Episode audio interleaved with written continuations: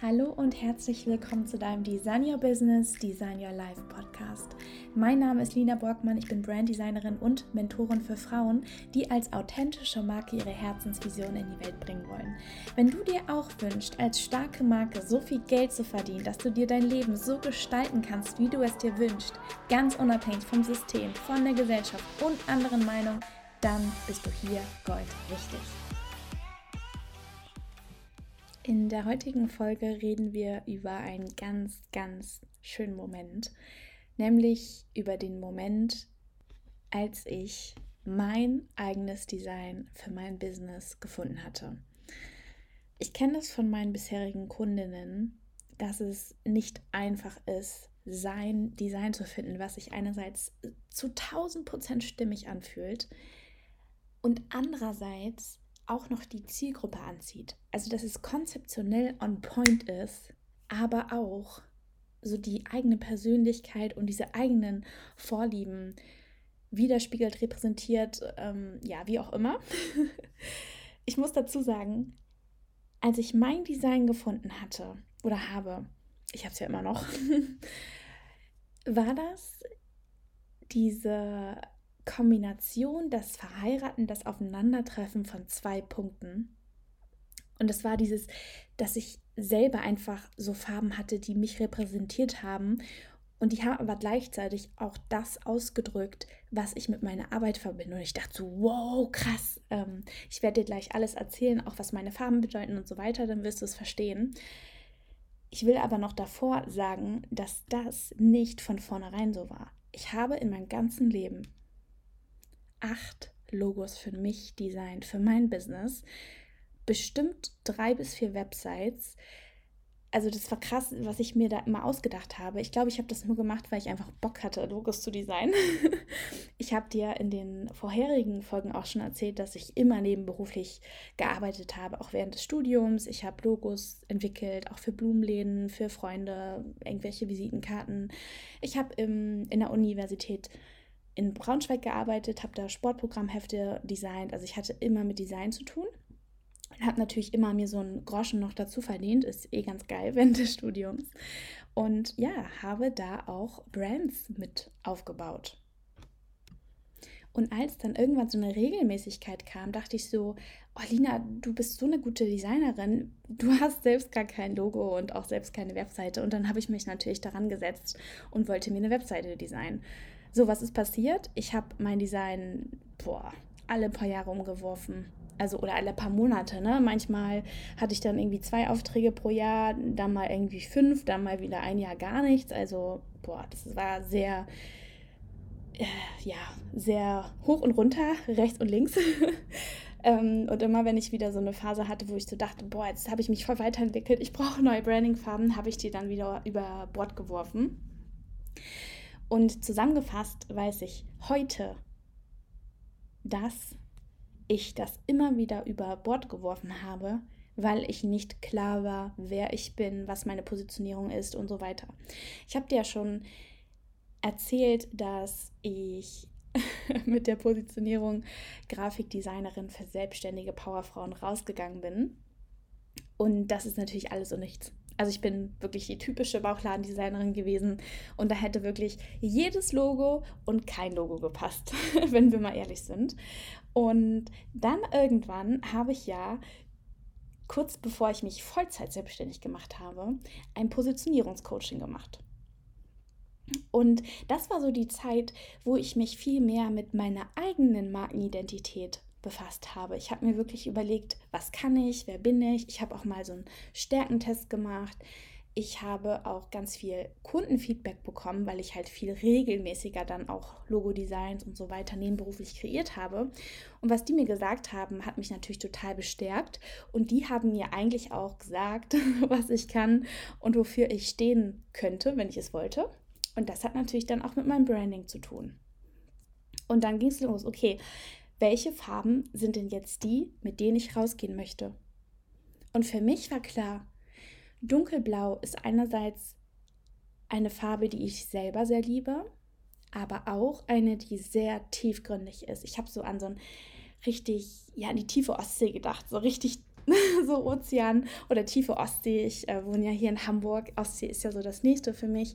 So richtig tiefgründig. Oh, ich liebe auch so tiefgründige Gespräche. Ich arbeite tief und eng mit Kunden zusammen, mit Kundinnen zusammen. Und das war irgendwie so die Farbe, die mich total angezogen hat. Und Gold. Gold steht für mich einfach so krass für Einzigartigkeit, für dieses schöne, ah, dieses edle, dieses elegante auch. Und was mich schon immer so richtig begeistert hat, ist die Kombi aus dunkelblau und gold. Das sieht einfach so, so hochwertig aus und ich wollte auch, also ich habe wirklich die bewusste Entscheidung getroffen, ich will hier kein Kuddelmuddel-Larifari-Design verkaufen, wenn ich jetzt Vollzeit selbstständig bin, sondern eher hochpreisig. Und dann ist natürlich, dass ich nicht irgendwie so eine billige Farbe nehme und damit meinen Auftritt farbig mache oder anmale, wollte ich fast sagen, sondern das muss schon eine Kombi sein, die echt Qualität zeigt, die Einzigartigkeit rüberbringt, die so ein bisschen glitzert auch. Und deswegen habe ich schon sehr bewusst entschieden, okay, krass, es muss ein anderes Niveau haben das muss echt ein bisschen mehr ähm, rüberbringen, auch als so ein Billigdesigner. Und deswegen habe ich diese Kombi gewählt. Und da Gold an sich, also dieser Goldverlauf, ja keine Farbe ist, musste ich ja irgendwas ähnliches ja, finden. also ich habe dann einmal so einen goldenen Verlauf in meine Branding-Palette aufgenommen, in meine Branding-Farbpalette und dann aber noch so ein Senfgold, also ein Senfgelbton, der so ein bisschen dieses Gold auch, ja, wieder aufgegriffen hat. Und diese Kombination fand ich geil. Also ich hatte da noch ein Weiß dazu genommen und damit bin ich erstmal losgelaufen. Irgendwann habe ich dann so gemerkt, ähm, da fehlt irgendwie noch ein bisschen Nahbarkeit und Menschlichkeit, weil ich hatte oft auch so Instagram-Posts oder auf der Webseite so dunkelblau auf weiß, es war ganz kühl. Also ich habe richtig gefroren, wenn ich da diese Sektion gesehen habe, wo einfach so weißer Hintergrund war. Und dann habe ich mir noch so ein richtig warmes Beige ja, irgendwie so ein Beige rausgesucht. Und wow, als ich dann auf meine Farbpalette geguckt habe, dieses dunkelblau, Gold, dann diese Senfgelbfarbe und dieses Beige, oh, ich habe das so gefühlt. Das war dann wirklich komplett. Also diese eine Farbe, dieses Beige, lass mich lügen, ich glaube, ich habe die nach ein bis eineinhalb Jahren noch dazu genommen. Also es war wirklich ein Prozess als ich dann auf diese Farbpalette geguckt habe, oh, das, es war wirklich schön. Also es, ich kann es nicht anders beschreiben. Es war so ein schöner Moment, weil ich wusste, das macht es jetzt komplett. Und ich werde für Jahre, Jahre diese Farben durchziehen, weil die spiegeln mich wieder.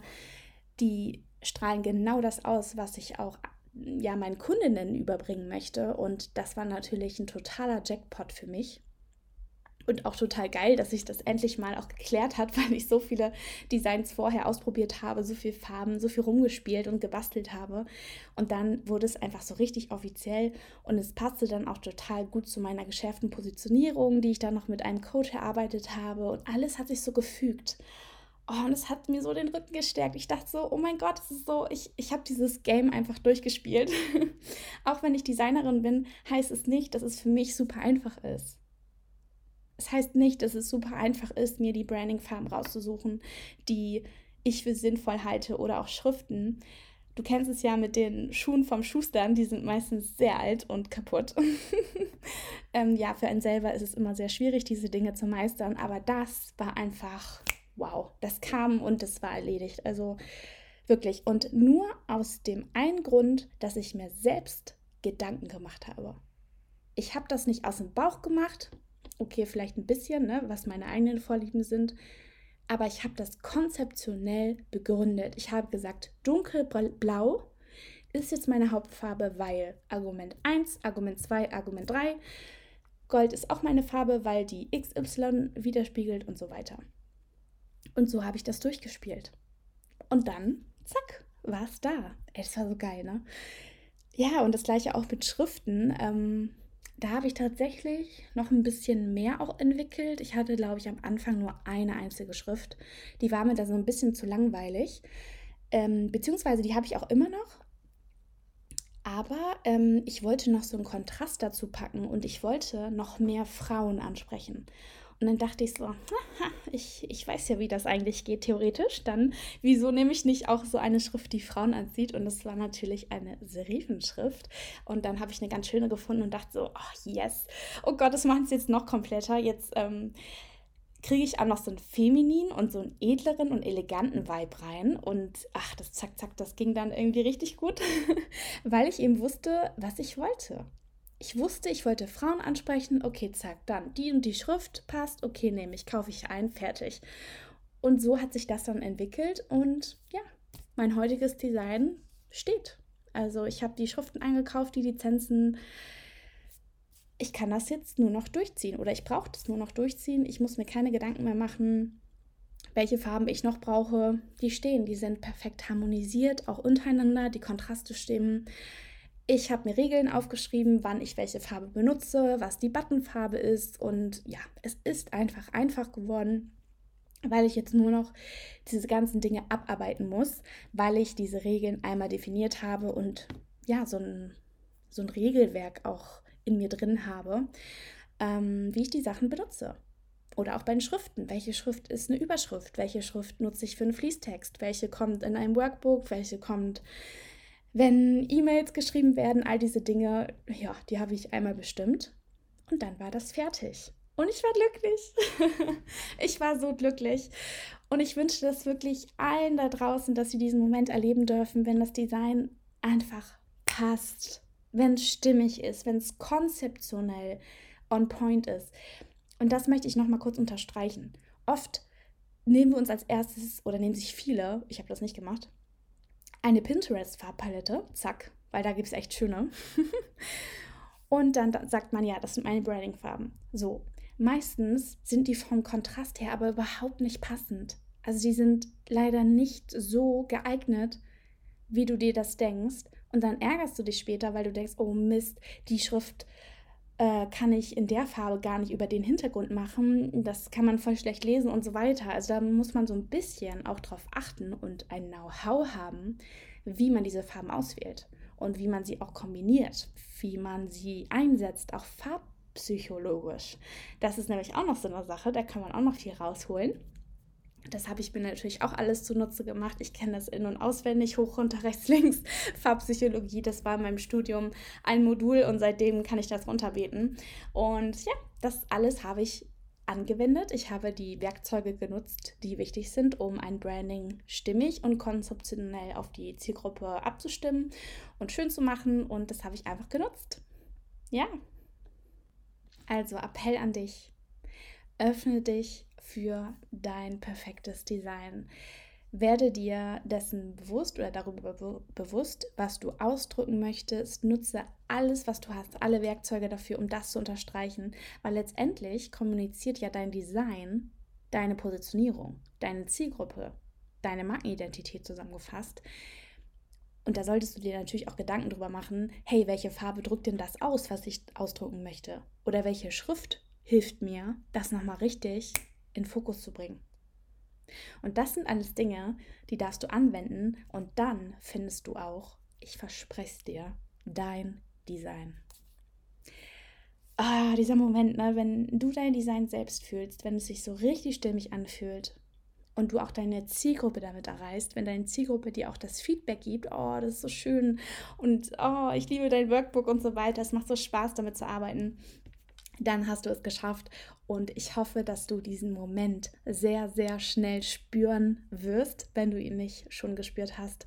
Und wünsche dir da ganz, ganz viel Erfolg beim Kreieren deines Designs. Das war's mit der heutigen Folge. Heute kurz und knackig. Auch mal ganz gut. Und ich wünsche dir jetzt noch einen ganz, ganz schönen Tag. Wenn dir die Folge heute gefallen hat oder du auch generell aus meinem Podcast bis jetzt irgendetwas mitgenommen hast, wenn du dich inspiriert gefühlt hast, dann lass mir gerne, gerne eine 5-Sterne-Bewertung da mit ein paar Worten. Ich würde mich so freuen von Herzen. Dann hilfst du mir auch einfach Feedback zu geben, dass ich äh, weiß, du hörst hier zu. Ich soll den Podcast weitermachen, weitere Folgen aufnehmen. Da würde ich mich sehr freuen. Und ja, sonst wünsche ich dir einen ganz, ganz schönen Tag und alles Liebe. Liebe Grüße aus Hamburg. Tschüssi.